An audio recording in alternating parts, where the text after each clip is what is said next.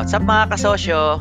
Welcome, welcome sa ating Negosyo Real Talk Podcast kung saan maaari mong marinig ang usapan ng mga tunay at malulupit na negosyante dito sa Pilipinas. Enjoy listening mga kasosyo kahit na may mga kasabay kayong ibang ginagawang mga importanteng bagay habang pinapakinggan nyo tong podcast na ito. Magkakasama pa rin tayo habang nakikinig po kayo. God bless mga kasosyo and enjoy listening. Tara simulan na natin tong balitaktakang mabangis. Ayos! Kasosyon Chikoy, please. Yes po, okay. Mukha, kala ko na, kala ko namigay na ng flyers si Kasosyon Chikoy. Muntik na nga eh. Mag-iikot na ako Ah, mamaya. sino kasama natin dyan? Si, si Tol. Ah, Ito mga kaibigan ko po, mga negosyante rin. Oh, Kaklase yun, ko oh. ng college. Ah, si Ah, si Royce po at si Mark. ah, Mark and Royce. Ah, oh, right. Ma- Mark and Royce. Mga negosyante rin sila dito. Yun, mukhang may set up, mukhang may ano mamaya. ah. Ano Set up Subscriber mo na ako, sir. Ay, salamat ano Mark, thank you. ah. Mukhang may ano mamaya, may session ng ba? inuman eh. May inuman ba? May inuman mamaya? Nag-aaya ng inuman ka, Sosyo. Ah, sige, tatapusin Sabi ko mamaya, meron akong commitment dito. O, dito muna Ah. tayo. Meron tayo kasosyo natin from fellow Caviteño, from Bacoor. Meron po siyang tanong about business, si Marvin. Arvin. Marbs, Marbs. Hello, kasosyo. May camera Hello? Marbs, Marbs. Marbs, Ah, oh. meron, meron. Oh, kita tayo ulit. Parinig. Nag-usap tayo last time, di ba? Yes, yes, yes. yes. Ah, anong balita, Marb? Ah, eto sir, medyo ano, medyo okay na, nakakasingil-singil na. Wow, Nakakatawa. very good. nice, nice. Tawa na. Okay. Nice. Oh, medyo na medyo magang na yung sitwasyon ngayon sa negosyo. Medyo pumapasok medyo na ulit. na. Bali, nag-recall na. ngayon yung mga project namin ulit. Nice, nice, nice. Oh, ah, update, ano nga balita? So ngayon, ah, ayun, ah, medyo yung mga pending na nasingil, nasingil naman na. Okay Nice. naman na Ah. ulit. So, continue na ulit kami sa cash flow namin. Aha, ulit namin. aha. So, ito kasi, ah, kasosyo, bisa ko lang, no, no ah, bigyan lang kita ng background story. Sige, sige, sige. Ah, since 2017 kasi, ah, business ko na to, construction firm. Ah, So first sa akin siya nakapangalan. Sa akin siya nakapangalan. Siyempre nung first year natin medyo baguhan, baguhan pa lang tayo, di ba? So nag-fail yun. Nag-fail Ah. yung first business ko. Then after that, ah syempre gusto ko ulit bumawi o bumukas ulit. mm. Ah nagkaroon ako ng problema. Okay lang ba sabihin niyo sa BAR about this? Ah, y- yung feeling mo, Okay lang. tago i ano mo na lang, discreet mo na lang. Oo. Oh, kumbaga ano lang, ah, parang syempre ah, nagkaroon tayo ng mga hindi nabayaran na tax, ganun ganun under my name. Syempre Ah. sole proprietor. Ah, Oo. Lagi kong, lagi kong pinapaulit-ulit yung vlog mo kasi na sinabi mo, nagkaroon ka ng ilang business fail. ah, Ngayon, gusto ko sanang i-adapt. Ang tanong ko, ah, paano ka nakapag-registered ulit as under your name, Ah. sa pangalan mo, mm. ng mga multiple business? Kasi ngayon, balak namin mag-open ulit ng isang business under my name. Kaso ang inaano namin, yung BIR namin, hindi, Ah. na, hindi pa clear sa name ko. Ngayon, Ah. ito kasing business ko na to kasi, under ng name ng wife ko. Ah, okay, okay. Kasi hindi, hindi ako makapag-open. Okay. Hindi ko Ah, maayos yung ano. ah, sige, sagutin ko na. Okay na, kompleto na yun. na ah, nagtanong na ako sa accountant namin. Pero syempre, gusto ko pa iba pa rin kasi yun sa kasosyo galing. Katulad Hmm. mo, Sir Arvin. Okay. Ah, iba pa rin. Ah, yun na yung backstory. Oh, may duduktong ka pa. Ah, yun lang. Ah, yung backstory lang naman kasi yun nga, construction firm to. Mm. Ah, na, ay, nag-start din ako na walang puhunan. Ah, very good. Ah, na-start ko siya na walang puhunan. Nice. Ngayon, ah, meron na kami sariling office. Ah, Mhm. medyo, ah, mga client namin is ah, malalaki na rin sila Ayala, Yun, no? MTCI, Ah, ah, ah. Yan na rin yung mga client namin. So, yun, ah doon ako sa pinaka-main na tanong ko para ano kasi ano Okay. Para Ah, hindi sige, na ako nag-gets ko na. Nag-gets ko na kasi yung Marv. Hmm. Okay, ano, Kasi sagutin ko na? ever na mag ulit taga lang. Ah, Ah, sige, if sige. ever na magbukas ulit kami ng name under ng ah, yung mga permits under sa wife ko, Ah. paano kung mag-fail siya ulit? Maapektuhan ba yung sa BIR namin or itong Okay, business okay. namin na bago? Ganun. Ah, sige. Ah, sige, una, kasos yung ano, Marbs, tama ka. Ilang beses din ako nagpalya. Yung una ko rin negosyo, sole, nasa entity kasi ng business entity kasi kung ano yung parehistro mo. Pag sole proprietor ka, madaling ka iparehistro. Pero yung Hmm. tax identification number mo Ah. kasi, at saka yung tax identification ng business mo, iisa. So pag trinak down yung tax nyo, iisang tao lang kayo ng negosyo mo. Kasi sole proprietor. Kaya pag na-demanda yung negosyo mo, isa demandado ka rin. Kaya yung mga sumunod ko ng negosyo, magaling yung accountant ko, si Ma'am Dayan, yung lagi kong pinopromote. Siya nag-ayos nun.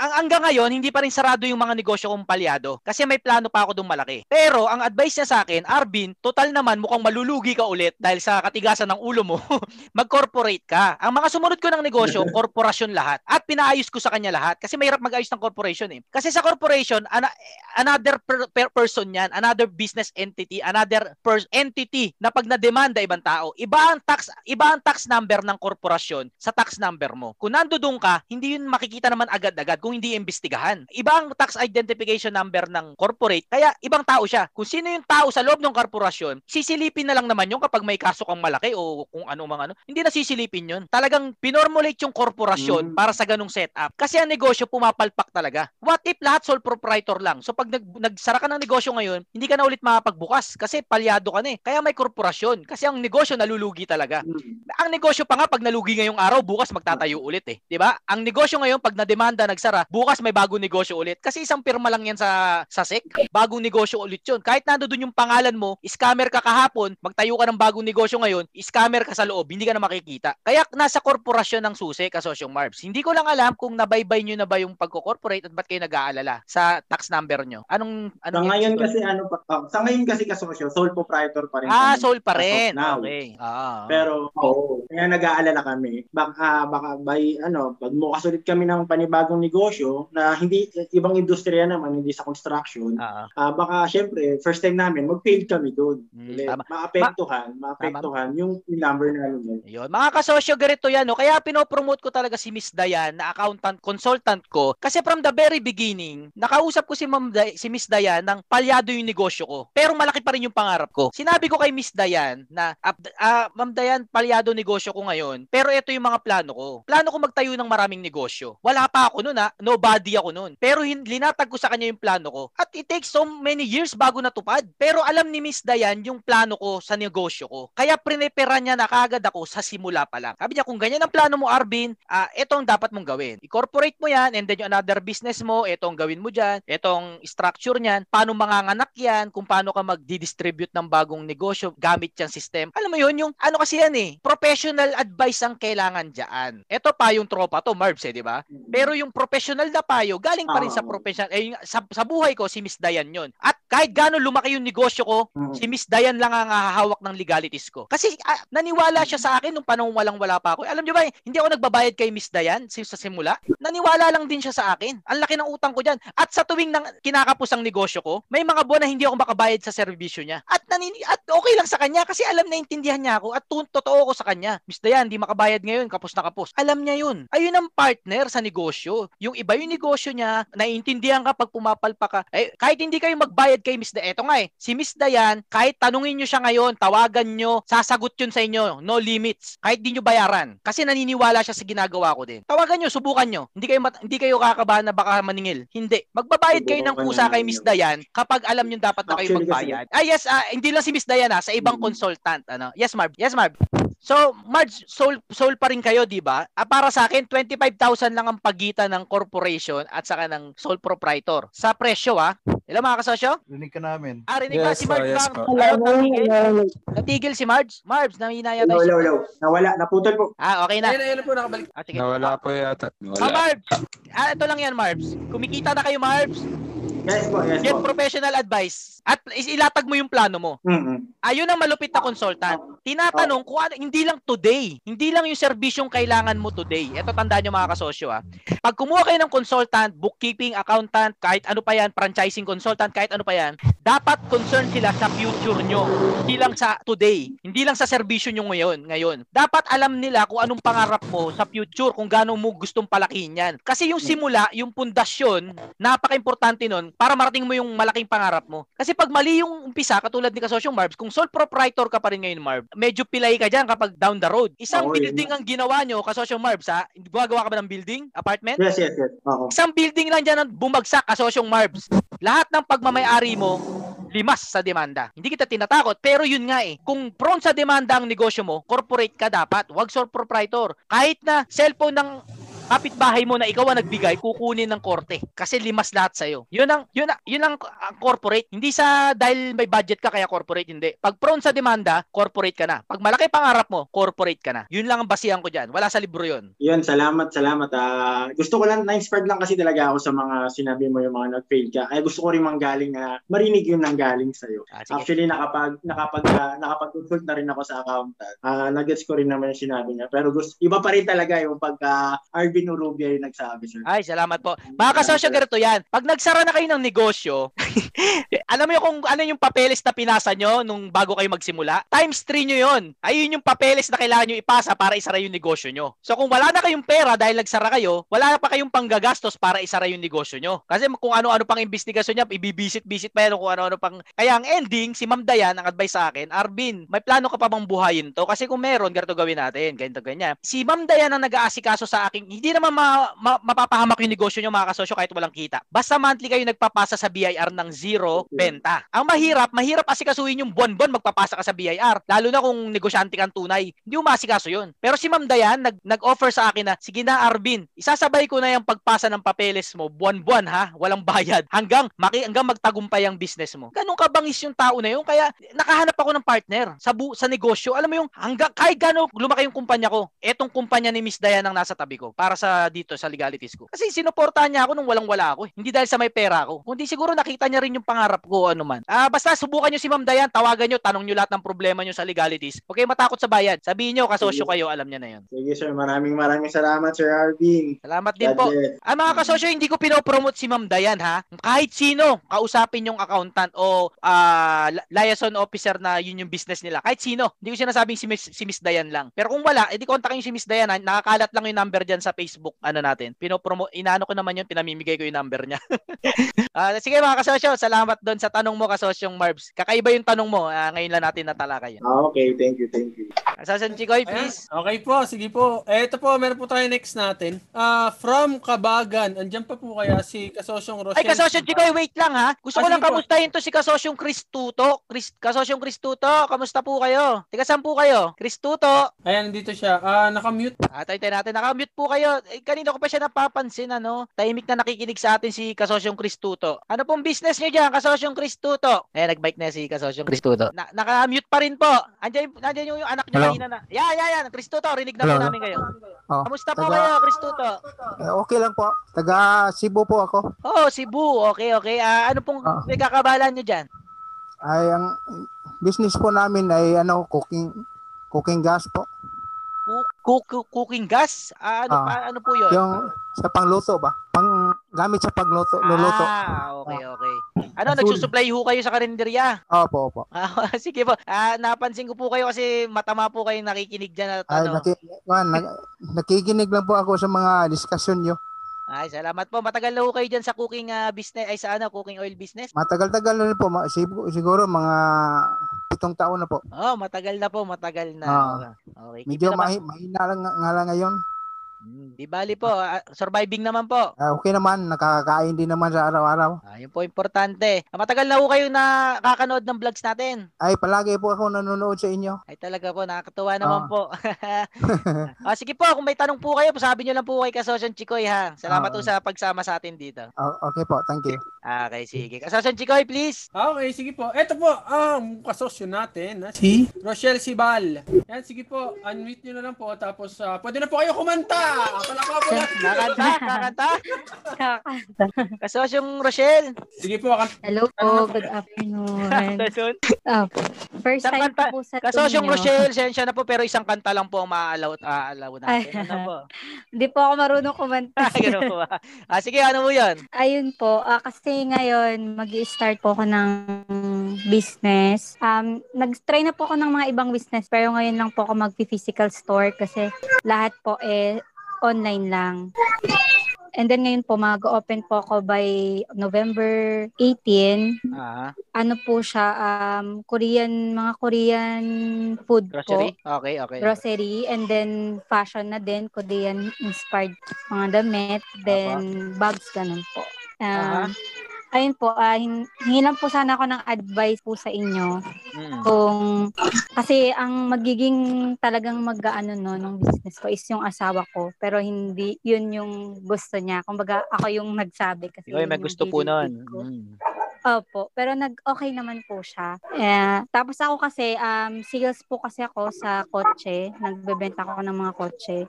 Oo. So, ay- so yun po, um, hindi mo, ang plano ko po is hindi mo na po ako aalis doon. Um, si May husband may Fortuner ang- 2020 na ba tayo dyan? May stock na ba? May stock na? Wala ka.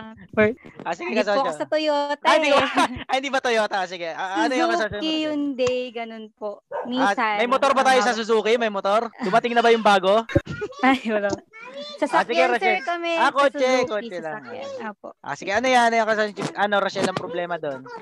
Tapos yun po, um, hindi ko po alam kung kukuha po ako ng ano ng kasama niya, ganun po kung sino pong kung ano po kaya yung ano mare-recommend niyo na magkano po yung, yung unang ibabayad ko dun sa kung may makakuha po kung kasama niya. Ah, okay.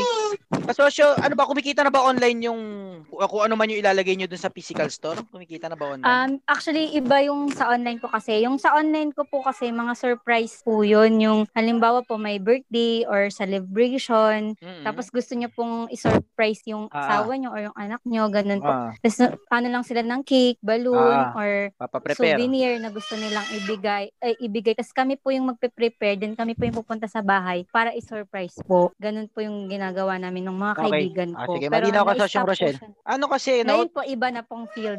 Okay, una, nakik- nakikita ko sa'yo. Tama, ito, may, nag, may, may nag-chat, ano? Basahin natin yung nag-chat. Wala. Ano yun? Ito, si Jonas. Oh, nag-chat si Jonas. Ano daw? Tahimik daw muna yung anak mo dyan, sabi ni Jonas. Oo joke- po, ang ingay. Nasisipa si Jonas. si Jonas talaga eh. Sabi ni Jonas, pakita, patahimik daw muna yung bata dyan. At, ah. ang kulit kasi. Gusto niya. joke lang, joke lang. Sabi ni Jonas. Jonas. validate mo muna yung yung idea mo. Wag ko muna kuha ng physical na, ano, ng store. Tama si Jonas eh. Alanganin. Jonas, paki-advisean nga si Kasosyong Rochelle. Jonas? Jonas, pabukas ng video. Oo, nagshashot na naman si Jonas eh. Jonas, aga na niya na. Nashot na naman tayo dyan ah. Asan si Jonas? Jonas, saan ka? Hello, hello. Yan ah. Jonas, paki-advisean nga si Rochelle. Tama yung punto mo, Jonas eh. Yan. Kakasali ko lang, wala pa ako limang minuto. Napagaling ko na agad. ah, sige, Jonas, Jonas, please. Ayun, ma- ma'am, pag ano po, pag kasi mag-start ka ng business, lalo na yung ano, maganda kasi kung i-validate mo muna online since may background ka na dun sa ano, online selling. Ngayon kung ano yan, kasi kung nai nai-consider mo na ba yung sa UPA, na financial Actually po kasi na ano na po. Meron na po kasi yung upa na nabayaran ko na po ganun na ano ko na po eh mag-opening na lang po. Ah, nabayado na pala boss Arjun. Mali. Sige, pwede mo naman siguro din ilagay yung mga stock mo tapos yung ano, sabay mo na din ano, sabay mo na din yung pamamagitan mo na bodega. Basta gawin mo yung bodega na yan. At ayun, tapos regarding din naman sa ano, sa pag-validate nga ng bagong business, yung i-online mo muna lang. Tapos, if naman kung mababa naman yung ano, yung yung ano mo, ano, pwede mo i-execute na agad. Kung, for example, 5 to 10k, hindi naman masyadong malaking setback sa iyo. Malaki na po yun. At least, dun sa ano yun, sa 10k, makikita mo kung paano, ano, isa, 25. Walang po. Yes, Okay ba? Yes, Jonas. An, kanina kasi may ingay. Ayun, sige, bag, ano, basta may ano daw, eh, may pwesto na daw siya eh. So wala na tayong magagawa doon. May bayad pwesto na. Bayad na daw. Bayad na. Bayad na. Bayad na. Ayun, so wala na tayong magagawa. Wala tayong magagawa. Bayad na eh. Oo, so ang ano na lang, kung ang puhunan mo lang naman is 10k o 5k, pwede mo namang ano, execute na agad kasi hindi naman malaking setback yun. Or hindi ka naman madadown masyado kung malugi ka. So, ah, gay, pwede mo namang testingin dun sa 10k. Eh, tapos wala namang ano, wala namang kung ganun lang kalit yung Ah. puhunan, hindi naman, hindi naman masyado siyang ano. Oo. Siya Ay, kaala- pinupunto lang ni Jonas tama eh kasi kung mag-physical store ka kagad, actually hindi pa nga ito yung panahon para mag-physical store eh. eh hindi pa ngayon 'yon, siguro next year o mga ilang ilang buwan pa. Pero kung nabili na, yes Don, yes Don. Dami nagsasarang physical store ngayon. Oo eh, ah, hindi siya ngayon eh. Masarap magka-physical store kasi parang milestone 'yun, parang ang successful mo na pag may physical store ka. Yun kasi yung ego ng entrepreneur eh. Parang ang lupit pag may physical store. Pero hindi sa ngayon eh. Para sa akin po 'yun ah, hindi sa ngayon 'yun. Lahat everything testing online. Pag talagang profitable, isa ka kumuha ng pwesto. Tingin ko nga dapat nyo ikuha ng pwesto yung business yung surprise eh. Magpatayo kayo ng flower shop dyan o ng balloon, something. Hindi yung another business na sobrang bago na wala pang data. Ah, siguro pagsabayin nyo ano. Ah, sana si kasosyong ano nawala? Baka Doon ka mag-online selling sa store. oh, pwede din kasi nabili na eh, wala nang chance na ano kaya adapt na natin. Adapt ako so, may store na ako may store. Pero wag niyo bibitawan yung surprise business nyo. Ano kaso nandiyan pa ba si kasosyo? Yes po, andito po siya. Nakamute lang siya. Oo, kasi yung bata yata. Yung, uh, isunod ko lang kay Yes, Alvin, sir, yung yes, sir. pinaka- Yes, G. yung pinaka-mismong tanong po kasi, narinig niyo po ba ako? Kasi naka-headset ako, okay lang. Medyo ano lang parang garalgal lang kasosyo yung Gigi. Po, i- wag na po ako nag-headset. Okay Yan maganda, mas maganda yan yan. Yun po. Yung pinakatanong na po kasi, di, po- di ba po, yung business po niyang, yung may physical store is, yung asawa daw po niya yung magbabantay. Ang ta- Mhm. pinakatanong na po kasi, kung yung ah, kukuha daw po ba sila ng kasama sa tindahan, magkano daw po ang pakahod niya. Parang yun po Ah. yung pinakatanong niya. So, yung advice ko sa kanya, since na hindi pa naman niya na-try at saka bago pa lang pala yung mismong unang store niya na yun, hindi niya pa na-try online kasi iba nga yung business niya online, dun sa itatayo, itatayo niya na physical store. Yes. So, mapapayo ko sa'yo, huwag ka muna kumuha ng kasama ng asawa mo. I-try niyo muna. Kasi mahirap yun, nakukuha na kaagad kayo ng kasama, hindi niyo pa nga alam kung kikita ba talaga kung meron ba kayong income sa isang araw. Mamaya, yung ipap ipapasahod niyo dun sa kinuha ninyo, eh kulang pa dun sa kinita niyo sa isang araw. So, lugi. So, mas maganda, i-try niyo po muna para ano, yung testing ability kasabi niyo. Yan, testing ability. O, salamat dong kasosyo yung Thank Gigi. you po. Eh, si Mr. muna at kayo muna. Mm, kaya yun, kaya yun. Ay, yung iba po pala reminders lang, no? Pag wala po tayong sabihin, pa-mute na lang po ng... Oo nga, mayroon may maingay sa atin, mga kasosyo. Gagalit po yung YouTube pag may maingay sa atin. Eh, okay na po ba? May advice pa ako. Kaya may advice pa daw si Jonas. Janas, please. Ayun, hello ma'am, kung ano, kumbaga, ang gawin nyo na lang dun sa naupa nyo, gawin nyo na lang bodega muna, tapos lahat, ano, lahat online muna. Huwag mo nyo munang, ano, huwag nyo munang gawin physical. Yung tingin ko. I, ano, gawin nyo na munang bodega ng mga, ano, kung mga products nyo, ng, kung ano mga, ano, gusto nyo ibenta. So, wag- wala mo nang, ano, wala mo na physical store dun. Yun lang. O, sige, sana si kasosyo, kasosyo. Si Rochelle po, Rochelle. Rochelle, okay na? Apo, apo. o Yes sige, po. ikiklaro lang kita sa tao kasi yun yung problema mo. Tama si kasosyo. Gigi, no? Na naharang agad natin na wag ka mag-physical store ngayon. Pero ang main problem, magkaroon tao. Okay, ang tao, basta, sa, lalo na sa simulang negosyo, laging isipin nyo lang abot-abot lang. Huwag nyo muna isipin yung minimum-minimum. Wala pa tayo doon. Mm-mm. abot-abutan nyo lang. Darating din kayo doon. Huwag nyo isipin na dapat minimum, dapat yon. Hindi. Sila rin naman hindi naman sure sa negosyo nyo eh. Eh kayo rin naman hindi rin sure sa negosyo nyo. Walang may sure. So abot-abot lang. O pag nagtrabaho ng apat na oras, eh abutan nyo pang apat na oras. Pag nagtrabaho ng overnight, abutan nyo ng pang overnight. Tapos ang usapan. Ganun lang kasimple. At ang una nyo i-hire yung mga pinsan nyo yung mga pamangkin nyong walang magawa sa buhay. Yun ang una nyong i-hire. Kasi mura lang yun. At ano yan eh, yung mga walang magawa sa buhay, yan yung masipag sa unang dalawang linggo. After two weeks, Hmm. malisaw sa wala na yan. Lasing na yan papasok. Kasi kumita na eh. So palit na kayo, hanap na kayo ulit ng walang magawa sa buhay. Ganun lang talaga. Saka na kayo maghanap ng mga picks-picks, mga graduate ng ganyan-ganyan. Basic, basic muna tayo sa simula. Testing Mamalitin ka lang din ng iba dyan eh. Hanap ka ng graduate, tapos sabihin sa'yo, business mo ano yan. Ganyan-ganyan, oh. Oo, tama Pwede naman. po ba magdagdag? Sige Yes! po, sige po. Yes po, kasosyong. Jmart. Yeah, ka, yes, Jaynard. Ang, ang isa nyo rin po itanong, magkano po bang afford nyo? Balik nyo po yan sa cash flow. Oo. Maglalabas na po kayo ng pera para mag-hire. Magkano po bang kaya nyo? Oo, So doon. kung wala pang kita, tingnan nyo ulit ang cash flow nyo. data muna. So kung- wala wala pa kasi nakakaalam eh. Tama si Jaynard eh. Wala pa nakakaalam. Po, thank Magkano bang po. magkano bang kita? Wala nakakaalam eh. So wala pang wala rin tamang sagot eh. Meron pong ano, yun eh. meron, Yes, merong legal na paraan para magbayad ng mas below minimum ah, bin- below minimum wage. Ah, pa- Ito ano, po ay sige. binibigay ng ano, binibigay na permit ng DTI Ah. para sa mga bagong negosyo na walang 3 milyon ang puhunan. Ah, oo. Below 2 to 3 million, you are called B, uh, pwede ka mag-apply for Micro. BMBE. Barangay Micro Enterprise Business. Yung Pag Mm. meron kang ganung license, any amount pwede mong ibigay kasi nga bago ka pa lang. Maliit na Ah. negosyo ka lang, bago. Actually hindi kahit hindi bago, basta below 3 million Below ka. 3 million. Basta micro. Pwede ka mag-apply. Oo. Oo, pwede ka mag-apply nun. Legal yun. Legal yun. Hindi ibig sabihin nun, ano ka, nagtitake Nagbayad ka. advantage. ka. Maliit ka Ah, nga lang. eh. Diba? Yun yun, yun. Yun lang po. Oh, so wag kabahan, wag kabahan. Ha? Salamat po. Sobrang laking tulong po yun.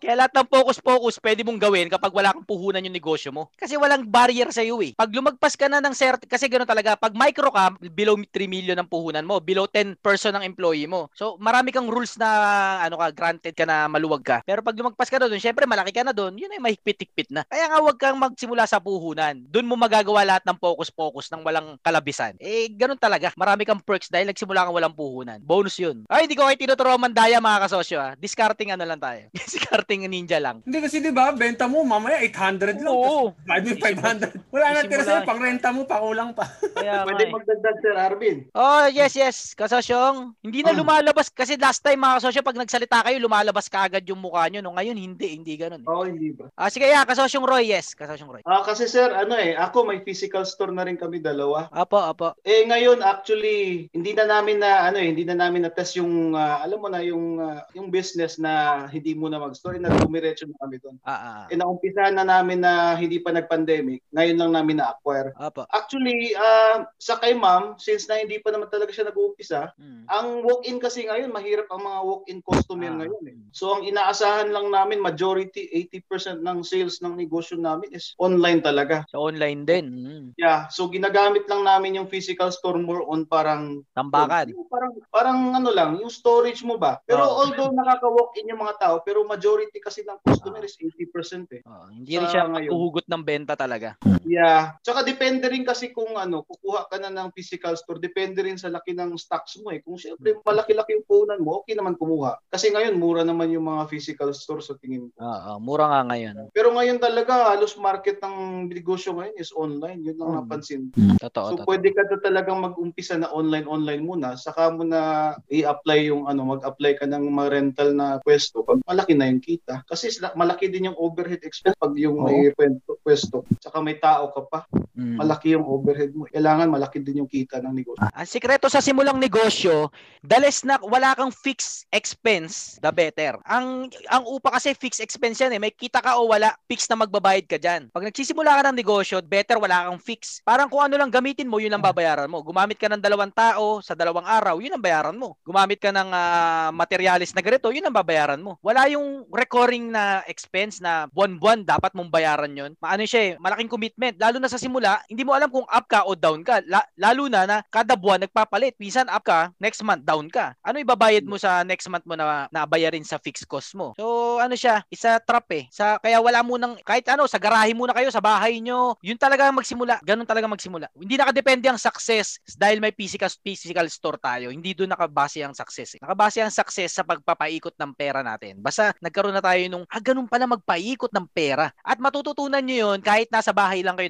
nag-execute. Ay, kasosyong Grace, ano yun? Kasosyong Rochelle kanina nawala. eh. Kahit, ah, eh, basta, na, ano na eh, na, may upa na eh. No? So, basta tuloy nyo na yan. Dire-diretso na yan. Ano ko lang, Andiyan lang siya, andiyan lang siya. Andyan na ba, oh? Nawawala yung pangalan. Hindi katulad last time. Yes, kasosyong Gigi. add ko lang po, dahil po nandyan na, hindi na rin naman talaga makaka-atras, nakapagbayad na siya. Oo, nandun na eh.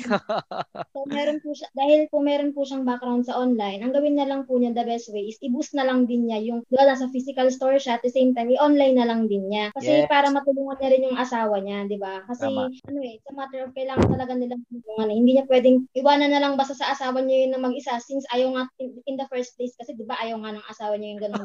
eh. Siya may gusto eh. No? Tama, tama. kasi may gusto. So, kailangan talaga niya na mag-exert din ng effort. Huwag niya rin iaasa na kukuha sila ng, ng maging ka, ano doon, tapos hindi rin naman pala nakalain doon yung kagustuhan ng kukuhanin nila. Parang hindi siya ah, best way or best advice na talagang kukuha ka ng, ng kasama. So, yun lang. Ang payo lang is ah, sundutan mo siya ng online. Kasama talaga online kasi ngayon nga yung business nga ngayon puro online eh Oo. nandyan yung pera talaga sa online. So, yun lang, kasi nandyan na yan, i-grab nyo na, at uh, on the process naman matututo ka naman eh, kung ano Ah. yung mga kailangan mong mas i-improve pa. Yun Tama, lang. tama. Thank you, kasosyong Gigi. Very well said. Kasosyong Chikoy, please. Salamat po sa lahat. ay, bago pa tayo mag-proceed, Thank you, Rochelle. Yes, kasosyong Chikoy. sa ibang mga tatanong, i-open na po natin ulit yung question. Pwede na po ulit mag-chat. Ah, name, location. Ay, ah, ah, kasosyo Arvin pala, may estimated ano pa ta- tayo? Ah, wala naman. Tama, Kahit siguro mga tama, 6. Bago mag 7 siguro kung meron pa hanggang bago mag 7. Ah, sige po, open po tayo ulit. Ah, name, location po, tsaka business and base over overview po ng problem. Ayun po, tapos proceed po tayo ngayon. Nandyan po kaya si... Ka- kamustahin ko lang si Kasosyong Ernesto. Kasosyong Ernesto, kamusta po? Bagong gupit yata. Kasosyo Ernesto. Kamusta po? Mga kasosyo. Oh, nandiyan pala si Kasosyo nga, no? Ernesto. Magandang, magandang araw po sa inyo. Ah. Magpasensyahan nyo na. Kagabi pa ako nag-aabang. Natulog Ay. lang. Pagising ko, nakasumula na po. Pero napakaganda ng umaga. Makita kayong lahat. Oo nga. Si Kasosyo Ernesto, iba ibang naaambag niyang perspective sa grupo natin, no? So pag may binanggit yan si Kasosyo Ernesto, something ano, something bago sa atin lahat. At marami rin tayong matututunan kay Sir Ernesto. Oh, Salamat sir. Kasosyo Ernesto, nandiyan kayo ulit today. Sir, padagdag ng konti. Gaya lang, para yung mga may mga take out. Oo, oo. Kung may ma-take out sila, ma-take, mabuti. Pero filter the good good stuff. Yun hindi kailangan. Hindi kuhanin. So, balikan ko lang yung, but, dagdag ko po yung ganun. Excuse. dagdag ko po yung, yung sa mga OFW, mga, ah, isa po sa, isa, isa po sa nakikita ko na pwedeng marahil, nadidinig ko, na overlook ng, ta- ng mga tao, ng mga OFW, yung pag-iipon po. Mhm. Ang nangyari ho, yung pag, generally, ang tao, pinanganak, syempre, natutu- naturuan lahat na Mm. hindi natin masisip mag-ipon. So, hindi na matanggal sa katawan ng ta- kahit kaninong tao po yon. So, yung pag-iipon po, gen- mostly, ang nadidinig ko dyan, wala naman po talagang ending yan. Yan ang realidad. Dahil nga po wala siyang ending, wala po makapag-iipon talaga. At kung kung susubukan nila yung ideya niya na talagang tatanggapin nila, bibigyan nila ng konti pansin, kasi, kasi ganyan, eh, isipin nila, mag-iipon ako ng pera. Samantalang, kung sa- sasabihin natin na, hindi, baka may, merong, merong magsasabi dyan na pwede mag-ipon, pero technically, hindi mo, hindi, wala makapag-ipon ng pera dahil ang, ang, ang central bank sa buong mundo, dagdag ng dagdag ng pera yan. And especially this year, wala pang isang taon, nagdagdag sila ng 20% ng, ng, ng, ng, ng, ng supply ng pera. So, imposible niyo ba maipon yun dahil meron, meron ka din, kahit yung sila Warren Buffett, kahit yung mga malalaki, hindi nila kayang ipunin yung pera. We, dahil always, eh, may magdadagdag yan. Tatlo, tatlong paraan lagi nagdadagdag yan. Pero hindi na po ako papasok doon. So, ang, so kung alam natin na hindi makapag-ipon ng mga tao, dahil ang para sa akin, ang, taming, ang tanging paraan na para ma- makapag-ipon ng tao, mag-stop yung economy. Mag-stop din yung supply and demand. Ah, hindi, mag, hindi mangyayari. Na hindi mangyayari, oh. Na hindi Oo, mangyayari. So, so yung money, money supply, talagang dating ng dating yan. Tayo, generally, hook tayo, mag-ipon na mag-ipon. Kaya hindi natin, hindi na, hindi yung iba, nadidinig ko po, hindi ma, medyo mahirap talaga makakaula doon sa mentality na kadena na kailangan mong gawin to kasi you're designed to be. Pinanganak ka na wala to, pero dinisenyo ka para kargahin to. Ang, so yung philosophy na na-overlook ng tao, yung yan, kung mabibigyan nila ng pagkakataan, yung philosophy na ma-define nila yung salitang enough. Enough is what, ina- ma-define nila, meron sila Tama na. matutunan nila yung what's enough. Mm. Once na nakuha nila yung enough, what is enough, especially kung meron kang technical background na, yes, you cannot get enough. Mm. Pero ikaw yung mag-define. Hindi iba magsasabi ng sa'yo kung anong enough. Pero ikaw, check mo yung sarili mo, pag-aralan mo. Pag na-define mo what is enough, pwede mo nang, alam mo na hindi mo mai, hindi ka makakaipon na makakaipon, di ba? Hindi, walang, walang makakakompleto lang kahit pinakamalaking tao ka. Pero ma-define mo kung anong enough para sa'yo dahil, syempre, yung ekonomiya, nagkakaroon ng value yan dahil sa, nagkakaroon ng value yung mga business, yung mga business nag- nagkikreate ng value para sa isa't isa, sa pangangailangan ng isa't isa. Ngayon, kung yung ekonomiya, ma-define natin lang, ma-mention natin sa pamamagitan ng dami ng pera na ipon, hindi mo tatapos po yon. Pero kaya isa sa nakikita ko bakit si Sir Arvin napakabuti ng ah, ng core niya, principle siya sa likod dahil hindi ka magbe-business para kumita. It's, it's it's it's a way of representation ng reward mo, yung business mo, yung yung pera. Pero yung value na nakikreate ng business mo para matulungan yung mga nangangailangan, yung mga mid demands kasi kailangan umikot yung ekonomiya, yun yung value. Yun yung talagang pera. Sadly, talagang na-train tayo na dahil sa doon sa square na paper, paper Mm. na yun, yun yung tagumpay mo. Pero sa totoo, yung serving mo, serving ng yung solution ginawa ng business mo, is yun yung value talaga na nakukuha ng nakukuha ng ah, nakukuha ng iba. At yun yung nagpapatakbo. Dahil kung lahat ah, nag-business ang same same, wala nang wala nang value. So, ka- kailangan natin tama. Kaya meron talaga mga kasosyo magbi-business ng iba, malalaman nila kung para saan sila tama. Yung kay yung sa kanila sa registered their kasosyo mm registered meron nakalinya pa para sa kanya. May nakalinya sa water station, may nakalinya sa sa mga online mga malalaman po. Yun po yung kailangan natin subukan dahil ah, pag, pag, pag nakita natin what is enough, na practice natin what is enough, may makakawi po yung mga kababayan natin na wala na siya ng tao at kunwari nasa malayong lugar sila. May business sila doon. Pero alam natin, pag nanatili sila sa ibang bansa, hindi nila hindi hindi, ha, hindi ka doon pinanganak, hindi yun ang hangin na hinihinga mo eh. Ini, hinihinga natin eh. Hindi yun yung, yung prutas pag kumain, iba ang lasa eh. Iba yung katawan natin. Alam niya kung saan siya nanggaling. Sa Pilipinas, yung, mga- yung mga pati yung environment, Pilipino. Mm. So, pag nasa Pilipinas ka, buhay na buhay ka, at hahanapin talaga ng katawan mo, pero ang, ang, ang challenge nga is, sayang naman yung maiipon mo kasi ang laki talaga. Mm. Ngayon, nasa trap ka, natrap ka na ng keep ipon. Mm. Ngayon, ang, ang, ang ito throw ko, ito throw ko, kung may maka-take out, try natin ngayon, yung, yung na-overlock natin na stop. Learn how to learn how to stop, learn how to measure, detect, then stop. Then go home. Dahil kung totoo lang, kahit anong ipunin nyo, especially, ulitin ko nga, itong last year, na- itong 10 months na to, 11 months, kung ano man yung inipon nyo na 10 taon, kung meron ka 10 milyon, ang value nun, next year, would be 7.5 million. Mm. Kaya kung gusto mo pa rin mag-ipon, sabihin natin magpagbigyan ka after 20 years, mag-ipon ka ulit, kapag magtrabaho ka pa 10 years of your life, yung yung sila nag-produce ulit sila ng pera, makakatanggap ka na, makakaipon ka. Mm. Pero yung katawag mo hinahanap, ano, yung oras lumilipas. Mm. Yung yung pera na nagagawa, napoproduce. Pero yung bawat minuto na lumilipas sa buhay natin, nare-realize ng katawan mo, I need something. Kailangan kong gamitin to. Kailangan kong mag-create ng value Mm. para sa kapwa ko. Hindi para sa sarili ko lang. Mm. Kaya kung uuwi ako, para, di ba parang tagumpay yung makapag-negosyo ka kasi gusto mo mag-serve sa kapwa mo, Oo. especially sa kababayan mo, sa kadugo mo. Mm. Yun po yung is- isa sa gusto kong i- i-throw regarding sa OFW, yung madagdagan na Apo. may konting trap pero depende rin depende ang kailangan mo lang ng limit and Mm. everything everything na sobra is wala lalo na lalo na kung alam natin wala naman talaga katapusan Mm. yun po yung sa mga FW uh, take in yun naman sa mga isisingot ko lang yun sa real estate Apo. sa real estate naman kung meron kang isang milyon bumili ka ng bahay iniisip mo generally nakaset up na rin sa gobyerno kung magkano yung babalik sa'yo mostly ang pagkakalang ko sa, sa, sa ganyan negosyo 10 to 15 to 20% per year ang return ng pinaka value mo sa, Mm. sa in-invest mo. It means, uh, kung malakas ka, 5, 6, 5 years, 6 years, bawi yung punan mo. Mm. Kung ikaw yung taong gano'n, meron kang negosyo, meron kang 1 million, meron kang, meron kang 10 million cash, mayaman ka, kaso nagkamali ka na ilagay yung 9 million mo sa sa, sa real, real estate. Hindi mo hindi mo hindi mo naintindihan yung liquidity sa cash flow. Mm. O liquidity po ang tawag namin doon eh. Hindi mo naintindihan yung liquidity. So ano nangyari sa'yo? Eh, ang daming pera, pero na, na frozen. Tulog. Sabi mo, Mm. passive income. Kalkulahin po natin yung passive income.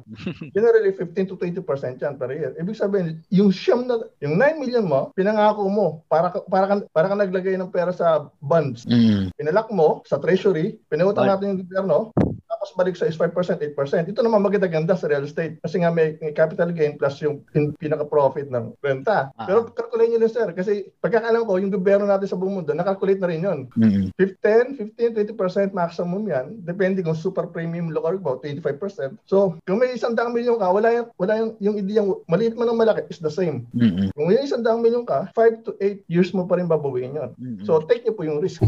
Ang maganda dyan, yung ginawa ni, again, ni, ni, ni ma'am sa, sa nurse, Sunshine. sa Kuala Lumpur, yes. Uh, yan, maka, yung opportunity, makita, eventually, ang isipin kung paano may scale, saka malilegalize. Para magkaroon din sila ng protection. Else, yun na nga, pero medyo parang ganyan pa rin. Kumita ka, pero parang floating ka pa rin. Ah. So, doon ko po muna iiwan, sir. Salamat sa pagbate. Ganda nun. Salamat nung kasosyo Ernesto. Ah, malaman talaga yung mga perspective niyo po. Salamat po sa pagbigay nung ah, yung limit. Tama, ano? Hindi na pag-usapan. Sir, Sir Arvin, sorry. Pwede po ba ako makasingit? Konti Yes, lang. kasosyo Gigi. Para po sa lahat ng OFW kasi parang gustong gusto ko pong i-share talaga to. Yung about po sa pag-iipon na sinasabi ni Sir Ernesto po, no? Apa. Gusto ko pong i- i- gawing specific para po sa mga OFW na nanonood sa FB Live kasi marami po eh. Opo, Gusto ko opo. po yung gawing specific po yung about sa pag-iipon. Yes. Yung sinasabi po ni Sir Ernesto na limit and then yung ah, enough is enough, enough is enough, nabubulol ako. Um, gusto ko pong sabihin na yung sinasabi po niya, ah, dapat talaga may may certain amount. Kunyari, nag-abroad ka, tapos yung gusto mo talaga mag-business. So, Hmm. pag nasa abroad ka na, magbibigay ka talaga ng certain amount. Kunyari, ay, pag ako nakaipon na ng 500,000, uuwi na ako. Dapat Hmm. meron ka kasing gano'n na nakaset, may nakaset eh. Kasi kapag sinabi mo lang na gusto kong mag-ipon, basta mag-iipon Ah. ako bago ko umuwi, wala kang specific na amount kung kailan ka uuwi. Kasi hanggang, yung pera kasi nahahawakan mo, nauubos at nauubos din yan. Magagalaw at magagalaw yan eh. May mga emergencies, may mga ganon. So, kailangan talaga, meron kang limit lang kung hanggang kailan. Kung ilang taon ka lang, kung hanggang magkano yung, kaya- yung may ipon mo. At the same time po, yun, doon mo ipapasok yung habang iniipon mo yung pera mo, mapagalaw mo siya, mapaikot mo siya. Yung tinatawag nga na cash flow ni Sir Arvin, maraming opportunities kahit nasa abroad ka. Online business, sobrang dami. Kahit mag-buy and sell ka muna para mas makaipon ka ng mas mabilis, ganun ang gawin mo. Kasi napakarami po nagkatanong paulit-ulit, anong magandang business, anong magandang business. So, ang pinakamaganda pong payo, mag-execute kayo, mag-try kayo magbenta kahit once lang, mag-try kayo. Doon nyo na may experience na ganun, marami ng mga ideas na papasok na magagamit nagagawa nyo na. Next time, kayo na yung mag-share dito kasi na-experience nyo na kung paano mag-business. Tama. Ganun po. Thank you so much po. Thank you, Kasosyo Gigi and Thank you, Kasosyo Tol. Ernesto. Maraming salamat po. Galing, galing. Para sa mga Thank you. OFW. Kasosyo Chikoy, please. Ayun, huwag na tayong ma-stuck sa pag-iipawn. anyway, ito po, next po natin, si Kasosyo from Sino ba, sino ba kasi nagpauso niyang ipon-ipon na yan? Ha? Sino ba? Ah, teka. De, walang masama sa pag-iipon, mga ito mga sosyo. ha. Walang masama sa pag-iipon. Meron nga lang tama si kasosyo Ernesto eh. Hanggang saan ka mag-iipon? Kasi baka matrap ka na sa pag-iipon, wala na rin nangyari sa buhay mo. Ako naman yung nasa other end ng payo, na wag mag-ipon. Dulo yung payo ko eh. Hindi ko sinasabing mag-ipon kayo ng konti. Ang sinasabi ko, wag kayo mag-ipon. Kasi may nagpapayo naman na mag-ipon kayo eh. O at least doon kayo bumagsak sa gitna. May konting ipon, tapos mag-execute pa rin. Ah, doon lang ako sa far, le- ano eh, far na spectrum nung payo, na wag mag-ipon. Yung tanong, mag-ipon ba ako? Hindi. Ako yung magpapayong wag mag-ipon. Kasi makapagsimula naman ng walang ipon eh. eh bahala na yung ibang magpayo na mag-ipon kayo kasi kailangan yan, ganyan, ganyan. Eh, bahala na sila doon. O, bahala na kayo mga kasosyo kung mag-ipon kayo at hanggang anong amount. Ay, tama, natumbok ni kasosyo Ernesto eh. Kung wala kasing limit, wala, napako ka na doon sa pag-iipon. Ang ganda. May, yun yung missing piece siguro sa pinapag-uusapan natin.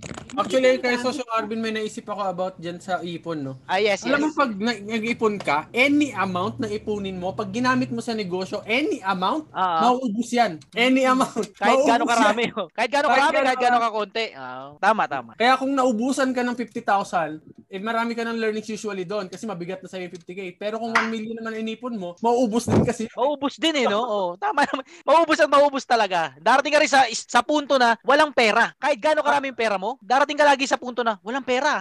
Ganun. Parang pointless na mag-ipon sa gan- Pag nainisip mo yung part na yun, parang pointless mag-ipon kasi uubusin ko rin naman. Oo. Magkakamali magkakamali ka, mas marami yung ipon mo, mas marami kang pagkakamali mangyayari. Tama, tama. anyway, sige lang. po. Ang ganda Proceed ng po usapan na yun. Okay po, proceed tayo. Yeah, proceed, proceed. Okay po, proceed po tayo sa kasosyo natin, Payao, Binalbagan, Negros Occidental, Pakwan Planters, ayan, sa agriculture po tayo. Ah, ayan, And. Balot Vendor Supplier. Si kaso Ay, teka. Axel? Axel, Yung kanina. ka ba kanina? At, ta- tapos mo ba siya?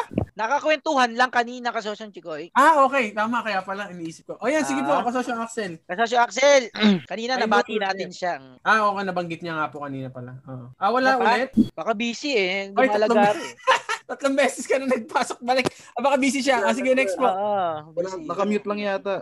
Ah, nandyan ba siya? Sasalita? Nakita niyo kasosyo nagsasalita. Ay, ito na. Ayan na siya. Ayan na siya. Kasosyo Axel, Hello. sige po. Kasosyo Medyo Axel, ginabi please. na eh. Oo. may tanong na ako kasosyo. Ah, kasosyo Axel, ano po ano 'yan? Ah, about dun sa naiwan kong business sa kaibigan ko. Ah. Kasi first kaga, dati hindi balot yung negosyo ko. Mm. Una salted egg, yung red, red egg. Ah, ah. Tapos ang ginawa ko doon, bali eh, nagka-struggle yung salted egg namin. Magkaibigan kasi kami. Ah. Bali ang puhunan namin, ate. Tapos medyo kinulang, nagdagdag ako ng puhunan. Ah. Oo, tapos nung nagdagdag ako ng puhunan, merong ako kasing ano eh, ako nagpaplano na lahat, akong gumagawa. Kayo leader. Tinuruan ko lang siya. Pagkatapos, ito na. Eh, nilipat ko yung utak ko sa ibang business na mas mabilis yung cash flow. Yung sinabi mo dapat yung pera umiikot. Eh, kumikita yung salted namin. Tapos nung kumikita na, bis, siguro mga 5 months kumikita, tuloy-tuloy. May mga days na talo, merong days na panalo. Aba. Tapos, mga month na nag-grow up yung pera namin. Yung puhunan namin noon, 6,000 pesos eh. Tapos, nagka-profit kami ng 29,000 within 5 Ah. months. Hindi namin, ang yung expenses lang kinuha namin. Pero hindi namin ginagalaw, ginagalaw yung pera. Sabi ko, pagka nakastock lang yung pera, pero hindi ko pa rin ginagalaw. Eh, sabi ko, magbabalot kami. Sabi ko, sabi niya sa akin, nga hindi mo ka, hindi natin kaya, mahirap 'yan. Eh may mga itik kasi kami. Katapos, eh wala akong pera. Pumunta ako doon sa supplier ng balot na binibentahan ko ng it- press egg ng itik ko. Ah, ah, ah. Eh, ano na, credible naman ako eh. Kinuha ko yung balot. Ah. Nag-try ako ng limang tray. Eh ngayon, nag-try akong limang tray. Pero tahimik ako, hindi ako nagsabi sa kanya na bum- nagbebenta na ako ng balot eh. Yun ang Mm. pumasok na insight sa akin. Eh. Sabi ko, mas mabilis ang pera dito ha. Mm. Eh, kumuha ko ng limang tray ng balot. Mm. Ayun, isang araw na paubos ko. Oo. Eh ngayon, meron na akong mga pwesto, limang pwesto na, na Ah. yung pang bricks balot, naka, nakapo sa kasosyo doon, nakita mo nga yun. opo, opo. Ayun, kasi pangalan ng anak ko yun eh. eh Hmm. Ginawa kong eh, parang may brand na. Ah, ah, tama. Sa akin na naman. Brand, So, tama. eh, ngayon, okay ng flow. May tao na ako naka-steady doon. Eh, kumuha rin ako ng tao, ng pamangkin ko, yung siya nang nangongolekta ng pera. Pagka umaga, siya rin nagdi-deliver eh. Pero nag-start ako nun, wala akong puhunan eh. Yung Galing, kinikita galing. ko lang ipon ko, yung ganon. Tapos ngayon, may na rin ang flow, kumikita na. Tapos, kinausap ko siya ulit na masama ba ako na sabi ko sa kanya, bumubukod na ako. Hmm. Tapos, sa- pero sabi ko, kinuha ko yung puhunan ko tsaka yung kita namin. Mm. Sabi ko, ah akong ikaw na lang yung gumawa, ikaw na rin yung bumi, ah, ik- ikaw ang gagawa, ako ang bibili ng salted egg mo, tsaka i-display ko sa mga stall ko. Yung sabi ko. Ah, pero ngayon, okay rin naman, magkaibigan pa rin kami. Tapos, may ano lang, parang tawag dito, parang ang sama ko naman siguro isipin na iniwan ko siya sa ere na gano'n. Pero ako itong nagturo sa kanya lahat. Pero sinabi ko sa kanya kasi, may pangarap ako eh, sa gusto ko makatulong sa tao. Yung sabi ko nga sa kanina, yung scam na yun, yung tawag na nun, hindi ka magpapautang sa tao. Ka. Yung product mong ibibigay mo sa tao at kikita sila at kikita ka rin. Mhm, mhm. Kasi namukha akong masamang tao sa sabi ng iba eh. Sabing pinagkakaan ko sila. Eh, yun ang sabi, di ba? Pero yung insight na pumasok sa isip ko, yung gusto ko makatulong sa lahat eh. Hindi franchise yung ginawa ko, sabi ko negosyo yun sa tao. Tama. Binig- Binigay ko sa kanilang libre akong Distribution. Kinuha ko ng kinuha ko rin ng libre. Pagka ipon ko ng pera, collection ko, deposit ko doon sa balot. Ah. Eh di, yun yun yung nangyari. Yung kasama ko ngayon, medyo nagbibigay na siya ng gap sa akin eh. Sabi niya na walang mangyayari sa ginagawa ko. Sabi ko, tinutuloy ko pa rin. Hmm. Eh, kasi nga, anong may papayo mo doon kang Arvin? Ah, ano pa rin kayo? Buo pa rin yung isang negosyong itik. Buo pa rin. Yung balot na yung Ah, ano. ang, may itik siya, pula. may itik din ako. Okay. Bali bukod kami. May itik rin siya, may itik din ako.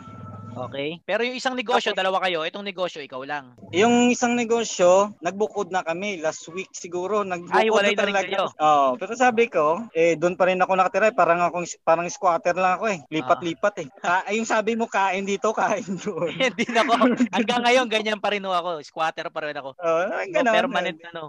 Eh pero okay rin naman. Eh nung dumating sa time ngayon na medyo parang nakikita niya yung sinasabi niya lagi baka sabi niya baka mamaya marami ka na mga baka na tao negosyante kasi na-hold ko na yung stock ng balot eh. Naubos mo na, ganun. Ako, oo, parang ako nang nagawak lahat ng balot.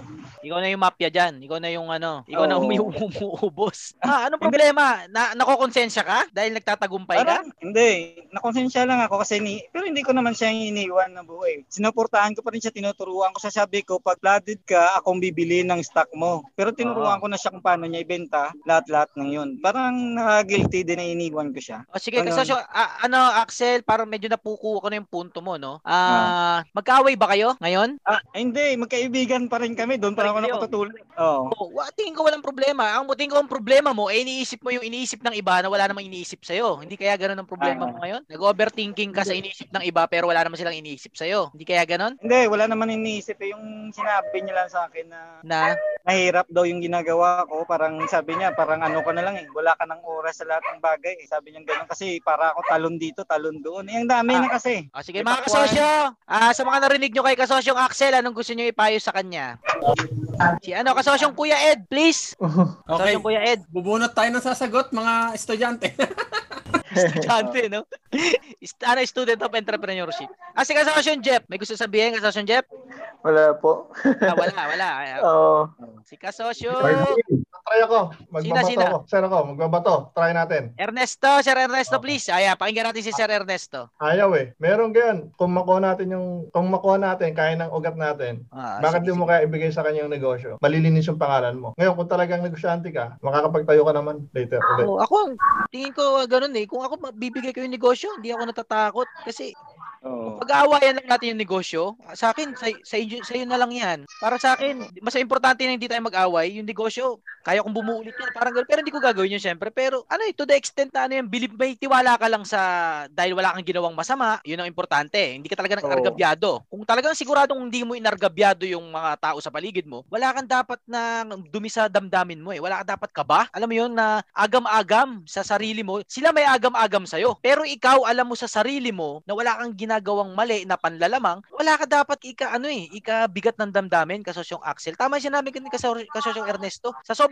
wala kang bahid, no? Kaya mong ipa- ibigay yung negosyo. Parang sige kung ano sa inyo yan kasi alam mo babalik din sa'yo kung ano yung dapat sa'yo eh. Kung talagang Tama. may something sa inyo ha. Ah, kasosyong Ernesto pa elaborate pa nga please. Maganda yung punto nyo. Yan, sir. ah, di ba may meron nga nagsasabi na paano kung magigain mo yung lahat kung malulus naman yung soul mo. Oo, oo, oo, nasa Diba? Bible yun. Merong nagsasabi ng gano'n, no, eh. So, check natin. Eventually, pag, pag, pag kumap, kung titik tayo ng global view, mag, maging malaki ka man, maging big, pero eventually, pagdating ng panahon, hihiwalay din sa katawan yan, eh. Kahit isama yan sa, kahit sumama yan doon sa, sa ilalim, tayo yan. Sinubukan na ng mga Egyptian yan, eh. After 2,000 years, 3,000 years, unearthed yung yaman nila, eh. Tama, tama. So, pero yung isang yung isang gayon, isang empire, yung sis- yung may, tinat- may pangalang emperor, merong emperor na pang, hindi naman emperor, siya yung namuno, ang pangalan niya si si, si Cyrus. Mhm. Dahil napakabuti niya, pinagkonektan niya yung iba't ibang kultura. Mhm. Pagkatapos, ni, ni, ni- ini- iniligay siya sa huling huling place niya, Ah. may mga dumating. Oo, nawala yung mga nawala yung mga ibang material. Hmm. Pero yung yung yung pinaka basic foundation na nagpoprotekta sa kanya Mhm. is hindi ginalaw at hanggang pa sa panahon na to ginagalang yung place na yon. Hmm. Irregardless of of uh, kung ano yung paniniwala, kung saan sila nanggaling, saan sila Mhm. kultura. So yun po yung rich, yung history. Dahil yung yung yung material, pag-aagawan at pag-aagawan niya hanggat may ekonomiya. Mhm. Pero yung ginawa mong kabutihan, hindi makakalimutan Sa'yo na yan. yan. Oo. Hanggang kaya yung iba, yung yung iba nadidinig ko, ang pinaglalaban nila kung sino yung ma- kung sino yung masusulat sa history. Pero yung local tayo, pupunta tayo sa local nyo, konting backtrack. So sa inyo, kung bibigay mo sa kanya yon, magiging magiging makakahinga ka, kakalabas ka ng bahay, gabi, hindi ka nag-aalala, at titignan ka ng mga ibang tao as that kind of person. Mhm. Treasure yon dahil maaalala ka nila as ganun pala si Mang ganito, ganun pala si Kasosyong ganito. Yung kabila naman, dahil binigay sa kanya yon, nagbigay ka ng kabutihan, mabuti ka, nakita niya, may, kas- may nagsasabi din, kung buko, kung ano, ukol, bubukol. Mhm. Kahit naibigay sa kanya yun, pero eventually mag-work out din later eh, magsisettle din down. Mostly, paano siya mag-operate? Ngayon, kaya niyo ba execute yun? Ngayon, kaya niyo ba palaguin yun? Ano tingin ng tao sa kanya?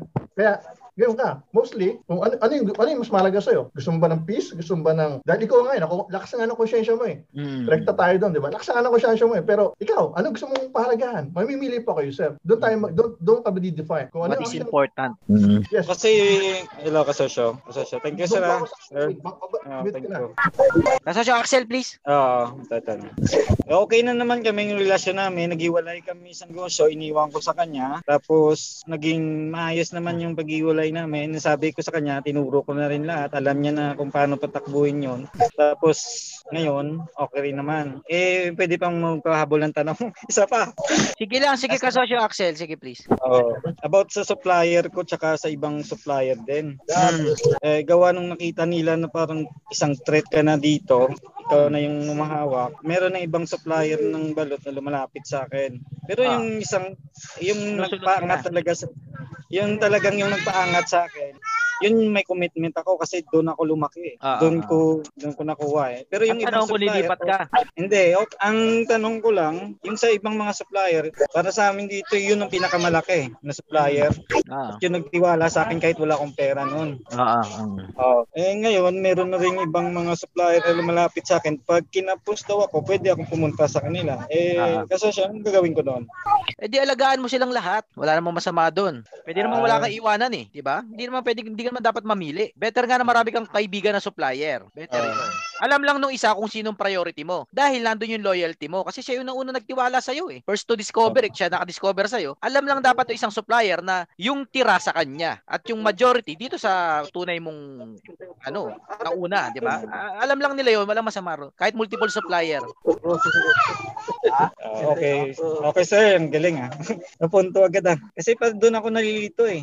Tapos yung mga Erne, eh, Axel, masyado kang mabait. Huwag mo gano'y isipin yung iniisip ng ibang tao. Marami, mara, masyado kang nag-iisip kung anong sasabihin ng perception ng iba sa mga moves mo. Ito sikreto dyan. Move ka lang ng move. Tamaan ng tamaan. Wala ka naman ginagawang, ginagawang masama eh. May intensyon ka lokohin yung ibang tao? Wala naman. May intensyon ka maging mahirap sila? Wala naman. Galaw ka lang ng galaw. Kapag may tinamaan, eh di sorry. Ang sabi nga eh, ang malupit na entrepreneur hindi nagpapaalam. Pero humihingi na lang ng tawad pag may tinamaan. So ganun ka, wag kang paalam ng paalam. Gagawin ko ba to? Baka may sabihin si ganito, ganito ba dapat kong gawin? Wag kang paalam ng paalam kung anong tama o mali. Galaw lang ng galaw. Pag nagkamali ka, mag-sorry ka eventually. Wag yung umpisa pala, nagsosorry na tayo. Okay. Basta malinis ang puso mo, wala kang planong masama, eh kung anong tinamaang masama, kung anong tinamaan na nagkamali ka, hindi mo yung sinasadya. Magkaiba kasi yun eh, na nagkamali ka ng sinasadya mong maliin at may masaktan kaysa sa nagkamali ka dahil nag-execute ka. Huwag mo ganong perpikin ang mga hakbang. Nakarating ka sa punto mong yan dahil galaw ka ng galaw. Manatili ka doon, Axel. Oh, sige sir, thank you, thank you.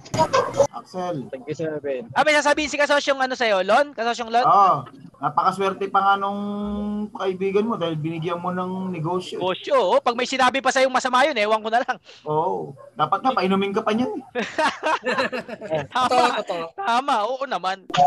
Doon pa rin ako nakatira sa kanila eh. Hanggang ngayon. May mga problema Axel, ikaw- tayo ano na hindi naman natin kailangan problemahin. Oo, yun, yun ang pinupunto ko. Tama si Kasosyong Chikoy. Hindi naman dapat tayo nag-iisip nung binigyan mo ng negosyo, ipoproblemahin mo pa yung ibang mga bagay tungkol sa... Ewan Sa akin nga, Boss Axel, meron pa ako dating negosyo, sinunod pa eh. Nag, tanong ng tanong, tapos aral ng aral. Yung pala, Tapos yun, negosyo. tapos yun sa, siya na yung customer, ano ng customer, sa kanya yung customer. Sinulot na. Eh, mali yun. Eh, babalik, na, babalik sa kanila yun. Oo, oh, ayos lang. Tapos yun. yung Axel, ano yan? Ano yan? Ang problema mo eh, masyado nag-overthink ka ng bagay na hindi naman inisip ng iba. Focus ka sa production. Produce lang ng produce. Ang, ang ganda na ng ginagawa mo. Okay, kasosyo. Thank you, thank you. Ah, salamat din. Isa kang inspirasyon. Balot, tunay na negosyo ngayon. Tuloy-tuloy lang. Yun, yun ang kumakalat ngayon eh. Yun naisip ko yung insight na pumasok dati. Yung sabi ko lang, gagana to. Gagana talaga to. Eh, yun, nung iniisip kong gagana, edi gumana naman. Okay naman ang flow. Eh, nung una, ako nag-execute mga 2 weeks. Pero nung nakita ko na may profit na, may kita siya na kaya na ng tao, na kaya na magsahod sa tao. Ah, may chinat si kasosyong At may chinat si kasosyong Yun. Axel. Ayan na, kasosyong Axel. Oh, oh. Kumita na rin siya, may tao na ako. Wala Oh, mina si kasosyong Axel. na ako negosyong yun. Ako araw. Para, Kasosyong Axel, ah, okay na. Umina na yung signal mo, kasosyong Axel. Malinaw na. oh, okay, okay. Ah, sige, Okay, ah, okay. ano lang yan. Keep moving forward, ha? Stop, stop thinking. Stop thinking. Oh, sige sir, sige sir. Thank you, thank you. Ah, focus sa doing. ah. Sabi ni kasosyong AH, AHLX, isipin mo Sir Axel, paano mag-expand ng business at paano kumita ng malupit. Yon, doon tayo mag-focus sa pag-expand ng business. Kaya mo na yung iba, hindi naman nag-exist kasosyong Axel naman kasi, hindi naman nag-exist yung mga problema mong yan eh. Tingin ko ha, hindi nag-exist, nasa isip mo lang. No? So, lugi ka dyan. Huwag mo pag mong problemahin yan. Ha? Focus, focus. Sabi mo si Jonas, shot na lang yan. Shot. Jonas na naman. Jonas na naman. okay, kasosyong Chikoy, please. Hi po. Oy, nagsabi nun? Nagsabi nun? Ano, si kasosyong Lon. Si Lon. Kasosyong Lon. Ako, ako. Mer meron ba dyan online ano, inuman? Kaya nga umaga na to session natin eh. Naging online inuman yung ano eh, panghating gabi eh. uh, ah, sige, kasasyon Chikoy, please. Ito po, next natin, kasosyo from Tondo, Manila, online seller. Si Joey Jimenez. Joey Jimenez. Oh, tunog ano? Joey Jimenez. Kasasyon Joey? Wala yata si kasosyo Joey. Wala, Okay, next wala. po. Um, from Marilao, Bulacan. Online business din po. Si Mark Gelogo. Mark? Kasasyon Mark? Okay, next po tayo. Oh, okay lang yan, okay lang yan. Dami pa nakapila eh. Oo, oo, very good. Ah, next po tayo, ah, from Binangonan, Rizal, clothing line business ni Nabi Miranda naman. Isang umaatikabong balitaktakan na naman ang napakinggan mo mga kasosyo. Salamat sa halos isang oras na pagsasama natin dito sa podcast episode na ito. Kung nabitin ka pa kasosyo ay maaari mo pang mapakinggan yung karugtong neto sa iba pang mga episodes. Have a great day mga kasosyo and trabaho malupit pa tayo. Muli, wag nating kalimutan na ang tagumpay ay galing kay Lord Jan. Kaya tuwing magtatagumpay tayo, balik natin sa taas yung glory. I love you mga kasosyo and God loves you. Trabahong malupit tayo, bawal tamad. Galingan natin mga kasosyo para sa bayan.